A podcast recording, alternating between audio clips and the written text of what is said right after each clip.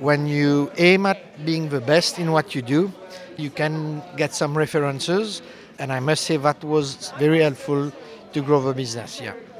Yeah, so when I think of my community, I think of the 1,500 people I've got on my meetup group.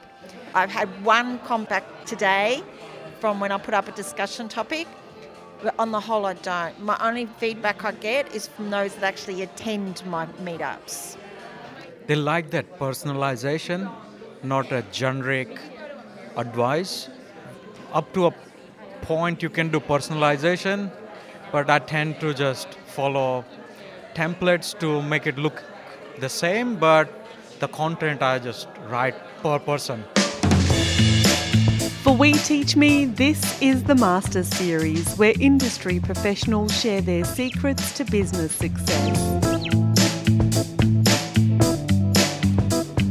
I'm Serpil Shenamish from Written and Recorded. An old adage in business is that it costs more to attract new customers than it does to keep existing customers. These days, engaged customers become communities through social media groups, email newsletters, and customer relationship management software. Martina Hughes is an expert in building communities. She created Tantric Blossoming, Australia's largest tantric community, where she has supported thousands of people with workshops, retreats, and training. Community is all about relationships. Having any satisfying, fulfilling, meaningful experience in life involves our relationships. And so I have three visions of what I see is necessary for creating community. We'll hear from Martina shortly, but first, we're going global. Can you imagine how powerful we could be if we all work together? That's the mission of Global Citizen, with a goal to build a community of 100 million and end extreme poverty by 2030. Sarah Meredith is the Global Citizens Australian Country Director. She says partnerships are everything when it comes to building a community. Thank you. Really, I wanted to take you on a journey today about who we are, um, why we exist, how we operate, how we build a community around our work, and really what's next, what's the vision for us over the coming two years. We're a movement more than 8 million people worldwide, founded by three young Australians here in Melbourne. One of those is former Young Australian of the Year, Hugh Evans. Our mission is to build a movement of more than 100 million global citizens worldwide whose actions will help achieve this vision of a world without extreme poverty essentially how we do it is we have a platform where we provide opportunities for global citizens to learn about the world's biggest challenges. And if you go to globalcitizen.org, you'll see that we have eight policy areas where you can follow various issues that you're passionate about girls and women, water and sanitation, finance and innovation, education, ending hunger. These are really critical issues. And then we invite global citizens in those areas to take action. And each action earns you a reward point. And that reward point if you get five of them, you can use them to redeem rewards tickets. Now, many in the world have the lucky opportunity to attend one of our major festivals, but we also offer tickets to concerts thanks to the partnerships with artists and promoters. And here in Australia, we're very lucky that at the moment we have tickets available for Taylor Swift, Shania Twain, Pink, the presets. We just had Missy Higgins, and that's thanks to the generosity of those artists giving us two tickets per show for global citizens to win here in Australia. Right now, we know that we need 260 billion a year to end extreme poverty. At present, 150 billion is funded through what we call overseas development assistance, and 110 billion gap in that financing. We know that the UN General Assembly passed a resolution calling on every nation to commit 0.7% of gross national income. So when you think about that, that's 70 cents in every $100 of Australia's budget would go towards helping others overseas. And right now, Australia only commits 0.19% of gross national income, about $4 billion, which is an incredible help. And we are very happy that that money continues, but over recent years, that has dropped. And we've been campaigning quite hard to have that increase because we know that the challenge is we're at the pinnacle of the moment to end extreme poverty. Over the last decade, 1 billion people have been lifted out of extreme poverty. And we have 1 billion left that we want to get to in the next decade as we head to 2030. So we know that if you want to influence governments and you want to influence policy, you need a movement of people, a constituency of people that say to that government, this is a priority, we need to invest in that. So we've been working hard to build a movement across the globe of active citizens who will reach out to governments, they'll reach out to corporates, they'll reach out to their friends and peers and say, we want to end extreme poverty and the time is now. This is why we've created our model of building a community, which is based around four key areas. One, individuals signing up, it's all free and we have 8 million at the moment and we're building to 100 million, as is our mission. We also gather an army of the biggest artists and talent on earth. And what we mean by that is that we host music festivals, but we also ask those artists to make commitments through their social media and through their networks. And at the moment, we're very excited that we have Chris Martin as one of our global ambassadors. He's signed on with us to 2030 and he curates our festivals. You may have seen Rihanna as one of our ambassadors, but we also have a number of artists that have appeared over the years at our festivals. We also work very hard behind the scenes to work with governments and policy experts. Partnerships are everything for our community. We cannot achieve any of the actions, receive any of the commitments without the partnerships we have. They may be with other NGOs, they may be with business, or they may be with governments. And some governments really want to champion this issue, such as Norway, who are really passionate about water and sanitation, and they came on board in a partnership with us to make large scale commitments. We also partner with unexpected brands and really try to influence the work they do, but also and try and get them to leverage their reach to increase the number of global citizens we have. We partnered with Gucci's Chime for Change around gender equality. We've partnered with Johnson & Johnson around health campaigning and vaccines. We partnered with Procter & Gamble about water and sanitation. So I was talking about our audience, and that's really important for us because we need to understand our community to continue to build that community, work with them, and ensure that we're meeting the campaign issues of interest. We know that our audience is 63% female, which is why we do a lot of gender equality campaigning. Girls are very passionate about that, and as you will see from recent movements, we've been on this issue for a couple of years, but it's really shown that now is the time to really talk about gender equality.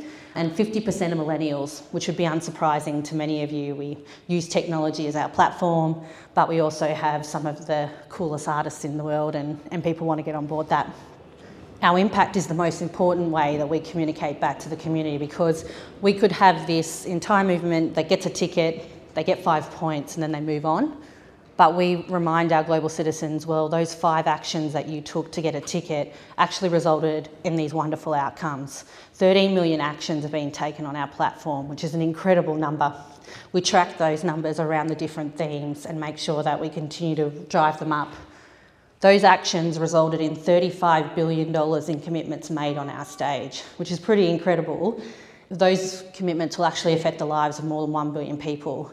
We have a partnership with PwC who independently audit all of our commitments to prove that because of the actions of global citizens, that commitment was made. And we're also releasing regular reports to say this government came on stage, got a big announcement, got a lot of publicity and they made this commitment, we're actually been tracking their delivery of that, and we do a traffic light system about the delivery of those commitments. Constantly reminding people that the impact of the work we do and the commitments we make are critical in the efforts to end extreme poverty. So, how does our community engage with us? We're pretty clear. We want your voice, we don't want your money. Your voice is the most powerful thing you have. Many people feel disempowered with the political system. As someone who's worked in it at a very long time, I can tell you that your voice is actually pretty powerful if you use it in the right way. And we try to amplify your voice. So, say we ask you to send a tweet to the Prime Minister, ask him to increase Australia's overseas development assistance budget. That's pretty important because if he sees 100,000 tweets about that from constituents, it's going to impact his view about whether that's a priority in the budget.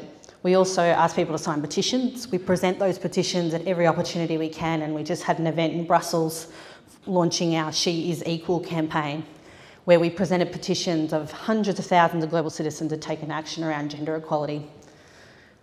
We also ask everyone to download the app so you regularly get engagement. And if you haven't, please download the app, it's really cool. You get a constant feed of what's happening in the world around development, but in general, it, it really talks about a lot of the issues facing the world, not just about the Sustainable Development Goals. And it also gives you lots of actions that you can take quite easily. We also really try and engage with our community by driving really creative, cool content and really challenging what is quite a complex issue and breaking it down so people can have a bit of fun and share it with their friends. We actually had a video that went viral where our team in New York rewrote the words to Adele's Hello and then we sent it out about calling you member of parliament because that's a perfect example of how we can um, engage our community and really start to grow it to an even bigger community. I'd just like to wrap up with what's next for us. This year is the 100th anniversary of Nelson Mandela's birth which is a pretty unique moment. He really had the greatest call to action to end extreme poverty. We launched it in London, in CHOGM, and we'll be taking it to our festival in September this year. And there may be announcements about other opportunities throughout the globe about events we're doing, and it's Be the Generation to End Extreme Poverty. And we just have a little inspirational clip to get you excited. Hopefully, you sign up to Global Citizen, you start taking action, and you join the movement.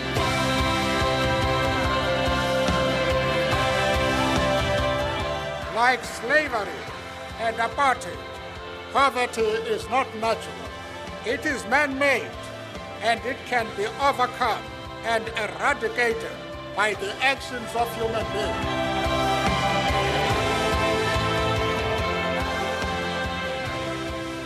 Thank you very much.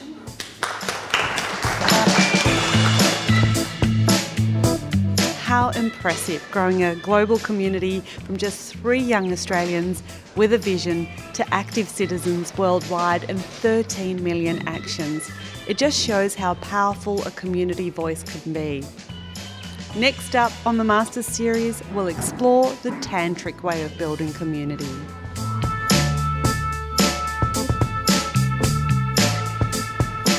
The Masters series is presented by We Teach Me, Australia's biggest school, We Teach Me, connects you with face to face classes in your neighbourhood. Learn what makes your heart beat at weteachme.com. The Masters Series podcast is produced by Written and Recorded. Journalists for hire, written and recorded, record podcasts and write blogs that tell your story. Have a read and a listen at writtenandrecorded.com. And now, back to community building. Thanks, Ad Guy. Martina Hughes experienced a deep inner awakening with Tantra and wanted to share that with the world. So she created Tantric Blossoming, and it's become the largest tantric community in Australia. Martina says community is about sharing risks. It's also about sharing challenges and having a sense of collective achievement.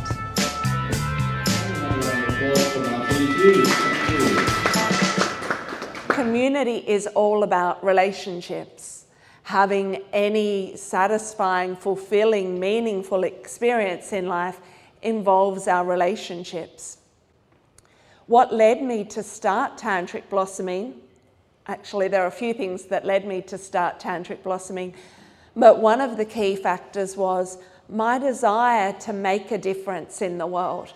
From when I was very young, I had this internal burning desire to make a difference. I didn't know how I was going to make a difference, but there was this call that was drawing me to stand up in the world, to stand up for something, and to support people to experience transformation.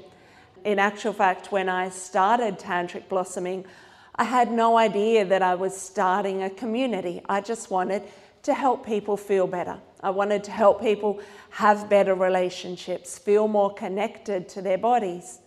And so I started off with some very short events, sacred sexuality for women, and some private sessions helping people to unravel their conditioning, helping them to get more in touch with their body, to be able to have more effective communication. And all of that was going well for a few years. And then I felt a call for something more and this sense of people who'd been to my workshops wanting to come back and experience regular connection with others who'd been to the workshops. And so for me, I went, okay, they don't want to keep coming back and doing the same introductory workshops. What can I do that gives them a space for connection, a space that feels like community? Unfortunately, I had a dream around that time. And in this dream, I saw people coming along to an event with me where they would do tantric practices, simple things like massage and touch and eye gazing and communication practices. And in that dream, I saw how that could be a way for people to come together regularly and grow through using these practices. So I started Tantric Nights in 2008, and for me, that was the beginning of community around the work that I offer. Because with Tantric Nights, all of a sudden, people who were longing for more connection in their life, people who were longing for the feeling of community, had a space that they felt safe, had a space where they could connect to others. So, in some ways, my entry into community was a little bit of a happy accident, you could say. And so I have three visions of what I see is necessary for creating community. And so these three keys are to have a shared vision. So for me, when I created Tantric Nights, the vision was to create a space for people to connect, for people to feel, for people to be able to share experiences with others. And it turns out that a lot of other people had a similar vision of wanting to have that experience. I'm used to being somebody who does a lot of things alone and being an entrepreneur, there's that sense of, oh yeah, I know how to do this and I'll do it solo. Tantric nights grew really quickly. Like my very first event, I had 12 people there, and within six months, I had 80 people there. And so pretty soon I was going, I need help for this event. It's no longer a one person event. So very quickly I realized that I needed a team around me to support me. And that building of a team around the work gave other people a sense of being able to step in because people felt what it was that I was offering and people wanted to be part of that. If your vision is strong, other people will come to you and go, Yes, I have a similar vision and I would love to be part of what you're creating. Now, I've had a lot of people coming towards me over the years with similar visions. Not all of them share my values. So, I have values around responsibility, integrity, growth, expansion, being of service. And another of the values we have at Tantric blossoming is joie de that sense of the joy of life, that joy that comes from serving others. So for me to say yes to collaborating with somebody, to say yes to somebody being part of our team, they also need to share our values. And then, of course, we live in this world where technology is changing things really, really fast. Online communities are popping up all the time social media is changing the flavor of the world.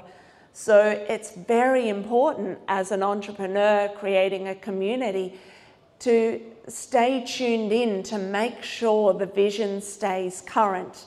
Because when I started Tantric Nights, the vision was very much around creating space for connection. But also, I was in a period of growth then. Within a few years, people started asking me for retreats, people started asking me for training programs. And so, part of having an effective community is listening to the people who are part of your community, listening to what they want, what they need, what they're expecting, and having that sense of there being dialogue that's not just from leader to participants and team members, but actually conversations that are between participants, between team members, but also coming back to facilitators and leaders. So the conversation needs to be able to go in all directions. And it's been really, really effective for me to listen to the participants in our groups to have that sense of what they're looking for, what they need from us. And so then that led to me creating retreats, creating training programs, which have helped me to develop both as a woman, as a facilitator, and as a person. I remember a business mentor I had a few years ago questioning me on my vision, and I was going through a period of time where my vision was a little bit wobbly and kind of going, oh, I'll go with the flow, kind of going through one of those spiritual phases where I was like, yeah, I'm just going with the flow and I'll see what happens next. And I remember my business mentor saying to me, Would you get in a plane with a pilot who didn't have a clear vision of where he was going to take you. And I went, okay, good point, good point. And so at that stage, I went back and revisited my vision. And in revisiting my vision, getting really clear that I want to empower men and women to live the most authentic life possible. Because for most of us, we've been on the receiving end of conditioning, we've been on the receiving end of contraction since we were children. And a lot of people are living and feeling quite shut down, quite painful. One of the common things I notice when I talk to people is that most people live with this sense that something is missing in their lives, but they don't actually know what is missing. Another big part of having a community that feels connected is shared risk, shared experiences, shared challenge. Our retreats are limited to 20 people, but in that way, people have the sense of knowing that they can journey deeply in this retreat container. They can journey deeply with each other. Also, on the element of risk, with keeping our numbers limited, people feel safe. They're taking a risk, they open their hearts, they share some of their painful stories, they share some of their joyous breakthroughs, they share about things that affect them deeply. So there's an element of risk taking in the way people show up in our spaces. There's certain advanced retreats where we ask people to get naked and dance, or people to get naked and gaze into each other's eyes. Most people say to me beforehand, There's no way I'll ever do that. I'm not getting naked in front of a group of people. But when they do it, it changes their world because what we're most afraid of is being emotionally naked. Our clothes are really just the mask for hiding how we feel, for hiding our fears, our anxiety, our joy. And so I can see a few interesting faces in the audience going, I would never do that. but what I've seen is that after people have been naked together and recognizing that it's not actually a sexual experience, it's not about getting naked to have sex, to do things to each other, but it's taking a risk, it's leaning into challenge together, it's discovering new edges. And generally, there'll be at some point at which every newcomer looks around and goes, Wow, this is really beautiful and so much easier than I thought in my mind beforehand.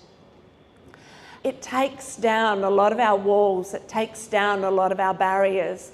I'm not saying that that has to be your recipe for your community to go and get people naked, but what risks and challenges might you build in? Like there's personal development seminars where people walk across hot coals, and, and the sense of achievement of walking across hot coals gives people both the risk and the achievement of going somewhere. Also, in our space, ritual is really important. I went to a seminar in the US a couple of years ago, which has a really strong community, and they have a number of ritualized parts of the conference with an opening party and a closing party and certain other regular parts of it. So, ritual gives people that sense of, oh, I come to this space and this is what I feel, this is what happens for me. So, ritual and those shared experiences take people deeper into themselves.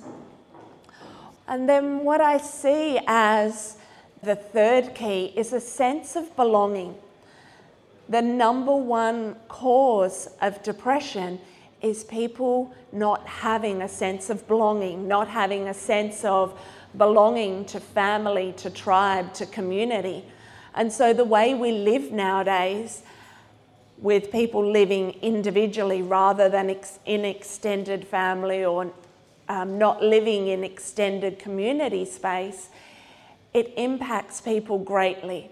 And so at Tantric Blossoming, there's an element in everything we do of showing people that we care, whether it's a private session, whether it's a workshop or a retreat or an online course, letting people know that we truly care and who they are as a person is valued by us. So that way, I have clients and community members who have been with me for, say, 10 or 11 years. I might not see them for two or three years, but then all of a sudden they'll kind of hit a crisis point in their life and they come back. And they come back because they know that Tantric Blossoming provides that space of caring, that space where they can open, they can grow, they can experience challenge and new ways of being. Even in our online interactions, though, if I'm running a Zoom webinar, I'll take time to check in with people, take time to see how people are feeling because that's part of what's missing in our online world today is people's feelings are not being included people's feelings are not being allowed to take up space so that element of caring is very much part of what we're offering, and it's part of what has people feel like tantric blossoming is home for them. And it's something that a lot of my regular clients and community members will say that when they come into the spaces with us, they feel like they're home again. And on some level, all of us are longing for that feeling of home in our bodies, the feeling of what's it like to be so comfortable that I feel at home in my own skin, that I feel really happy and confident with who I am.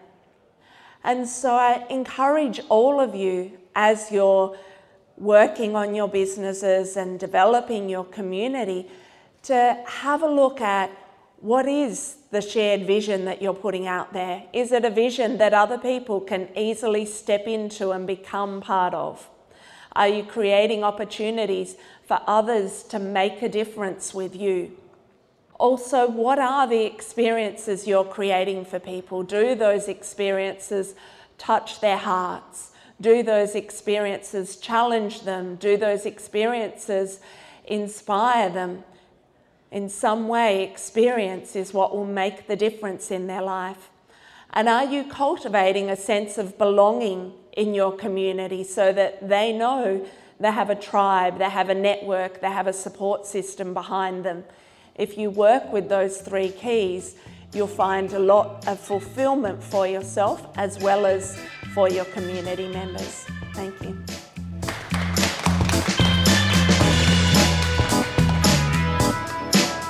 So, a key takeaway there from Martina for startups and businesses is to know what your shared vision is and whether you're cultivating a sense of belonging. Thanks, Martina. Next time on Master Series Work Life Balance. Does it really exist? For startups and entrepreneurs, the boundaries around work and life tend to blur. So we'll explore some different approaches to getting the balance right. Until then, I'm Sarah Shenamish from Written and Recorded, and for We Teach Me, this is the Master Series.